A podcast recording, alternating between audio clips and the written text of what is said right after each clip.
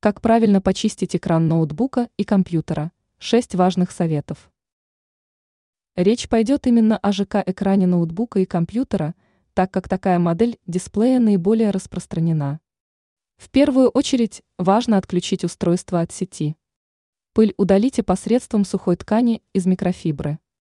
Используйте специальный чистящий спрей для ЖК-дисплеев, который наносится не на монитор, а на тряпку из микрофибры.